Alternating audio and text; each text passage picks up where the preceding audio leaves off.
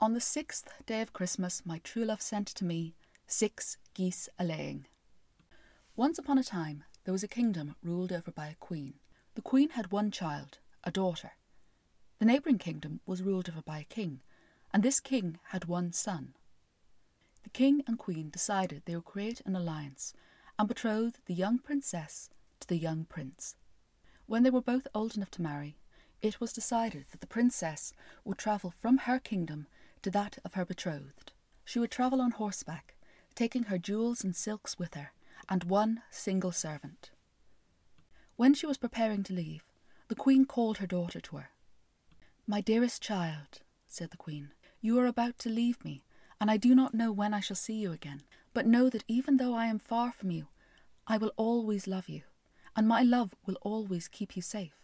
So saying, she took a knife and cut her finger. She let three drops of blood fall onto a handkerchief, which she gave to her daughter. This is the blood from my heart, which carries with it my love for you. As long as it is with you, my love will keep you safe. The princess tucked the handkerchief into her bodice, then kissed her mother good-bye and rode out. The princess and her servant would need to travel for three days to reach the kingdom of her betrothed. On the first day, they stopped by a stream, and the princess called to her servant to fetch her some water, as she was thirsty. Fetch it yourself, replied the servant. I shall not be your servant for much longer. The princess did not think much of it, assuming that her servant must be tired from the journey, or perhaps missing her home and worried about what the future may hold. So she got down from the horse herself, bent over the stream, cupped the water in her hands, and drank. On the second day of riding, they again stopped by a stream, and again the princess asked the serving maid if she would fetch her some water. Fetch it yourself, replied the serving maid. I shall not be a servant much longer. The princess again got down from her horse, knelt by the stream, cupped the water in her hands, but as she knelt over the stream, the handkerchief in her bodice, the handkerchief which held the blood from her mother's heart, the blood which held the love that would keep her safe, slipped out of her bodice and floated away downstream. The serving maid saw this, and when the princess rose and prepared to get back on her horse, she found that her servant held in her hand a knife. I told you that I should be a servant no longer. Take off that pretty fine dress, lest I slit your pretty fine throat. The princess took off her beautiful gown, and the servant dressed herself in it, tossing her uniform to the princess. Now you shall be the maid, and I the lady, she said. And you will promise never to tell a soul what has happened here on this road. The princess, frightened of the knife in the servant's hand, promised she would not tell a living soul what had happened. The serving maid, now the false princess, got up upon the princess's horse, and they rode off. On the third day again they stopped by a stream. The false princess called out, I am thirsty. Fetch me water. The true princess said nothing. She took a silver cup, bent by the stream, and brought water to the false princess. You take your new role well. And remember, you have promised not to tell a living soul. I know the secret of your mother's bloodline. If one of them is to break a promise, their very hearts shall break and they shall die. The princess knew this too. She knew that she could not break a promise without her own heart breaking and bringing about her death. They rode on for the last of their journey, and at the border between the two kingdoms they were met by the prince and his entourage. The prince, seeing the fine lady in the fine dress sitting on the fine horse, assumed that this must be his betrothed. He swept her off her horse and onto his, all the time saying gallant and beautiful things. The true princess followed silently as they all processed towards the palace. Once there, the prince lifted the false princess down from the horse and said that he would show her to her rooms, her chambers, introduce her to her ladies in waiting. Anything she wished for, she need only ask. They left in pomp and splendour. The true princess was left in the courtyard, not certain of what to do, and worried that there might be no place for her in this palace and that she would be turned out onto the streets. Now, as it happened, the old king was sitting by the kitchen window. He had reasoned that it was probably best for his son to learn the business of ruling a kingdom before he became king himself. And little by little, the prince had taken over the business of kingship, until now the old king had very little to do but enjoy his old age. He would often sit in the kitchen and watch the goings on of the palace. In his youth, he had been known as a shrewd, wise man, and he still carried that wisdom with him. As he looked out into the courtyard, he saw a young woman standing there alone. He saw the pain and sorrow on her face and thought to himself, That young woman is carrying some secret sorrow. Her face looks so pained. I must do something to help her. He went out into the courtyard and spoke to the young woman he found there. My dear child, you look so sad. Tell me, what is it that troubles you? Don't you know that a problem shared is a problem halved? The princess was mindful of her promise, but at the same time she did not want to lie to this kind old gentleman. So instead she said, I have travelled here with the woman who is to be your son's wife, but now she has gone away to her chambers and her ladies in waiting, and I am worried that there will be no place for me here. Ah, said the old king, well, that is a problem I can easily solve. There is indeed a place for you here.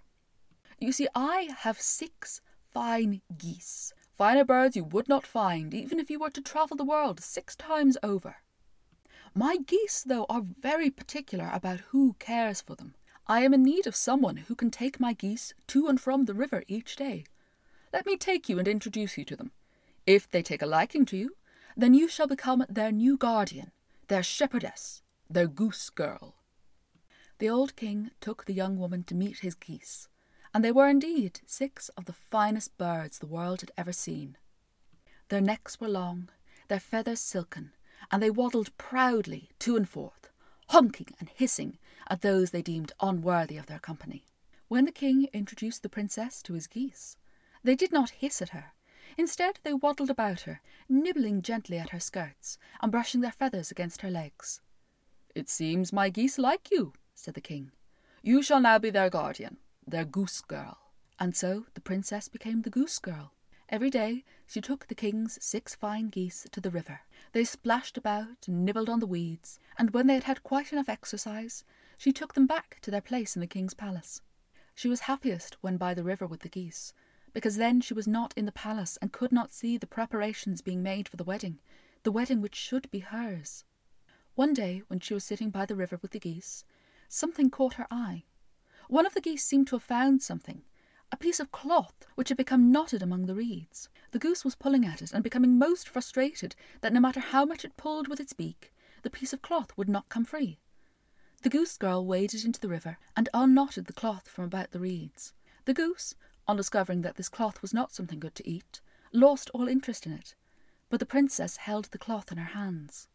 It was a white cloth, a white handkerchief, and on it were three spots of blood.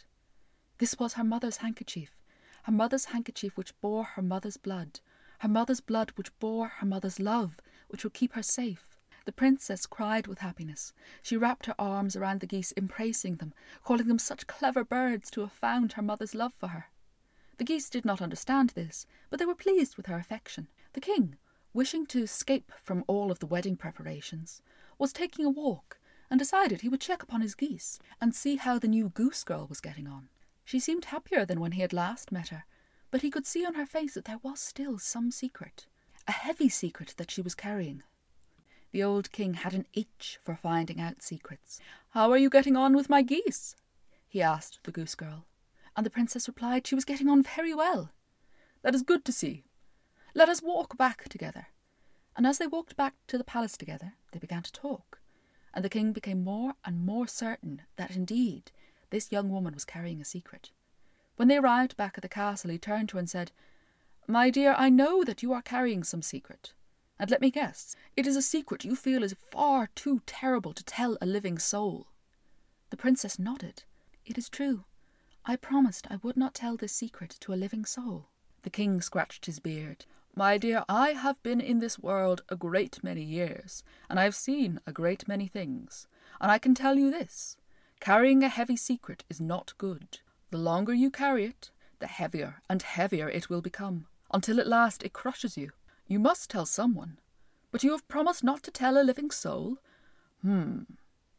Well, my dear, why do you not go into that little room there and tell your secret to the fireplace? A fireplace is not living, and even if it were, it has no soul, so you may tell your secret without breaking your promise. The princess nodded. She went into the little room and knelt down by the fireplace. Meanwhile, the sprightly old king clambered up onto the roof and knelt with his ear pressed to the chimney. He listened as his goose girl told her secret to the fireplace. When her secret was told, the old king knew all. The first thing he did was go to the royal dressmaker. The royal dressmaker was busy making the wedding gown for the false princess. The king told the royal dressmaker that they must make a new gown, and that this new gown was to be made for the goose girl. He then went to the cooks and told them that there was to be a great banquet held that night. He went to the pages and instructed them that under no account was his future daughter in law's cup to be empty of wine at any point in that evening. And lastly, the old king went to the goose girl. He presented her with the fine dress that the royal dressmaker had made. He told her she was to wait outside the doors of the banquet until he gave the signal for her to enter. That night a fine banquet was held, with all the nobles and courtiers. Seated at the head of the table was the king, the prince, and the prince's future bride. Throughout the evening there was much laughter and merriment. The pages followed the old king's instructions and made sure that at no point was the future bride's cup empty of wine. Towards the end of the evening, the old king stood up and spoke to his courtiers. A problem has come to my attention. It is a great problem, and I am vexed as to what to do. There has been a crime committed, a terrible crime indeed, and I do not know what is a fitting crime for the perpetrator. I will tell you the story, my dear friends, and you shall tell me what you think should be done with the villain. And so the king told a story, a story about trust broken, about betrayal and deception, and when he has finished, he asked all assembled what should be done with the perpetrator. The courtiers all called out suggestions. The perpetrator should be fined, should be thrown in prison, should be whipped through the streets. The last to speak was the false princess. The false princess, who, if she had had not quite so much wine, might have been a little more wary and paid a little bit more attention to the king's story. She said, I think such a person should be stripped naked, stuffed into a barrel studded with nails, and rolled up and down a hill until they are dead. The old king smiled a cruel, cold smile. Well, as you have judged, so let you be judged.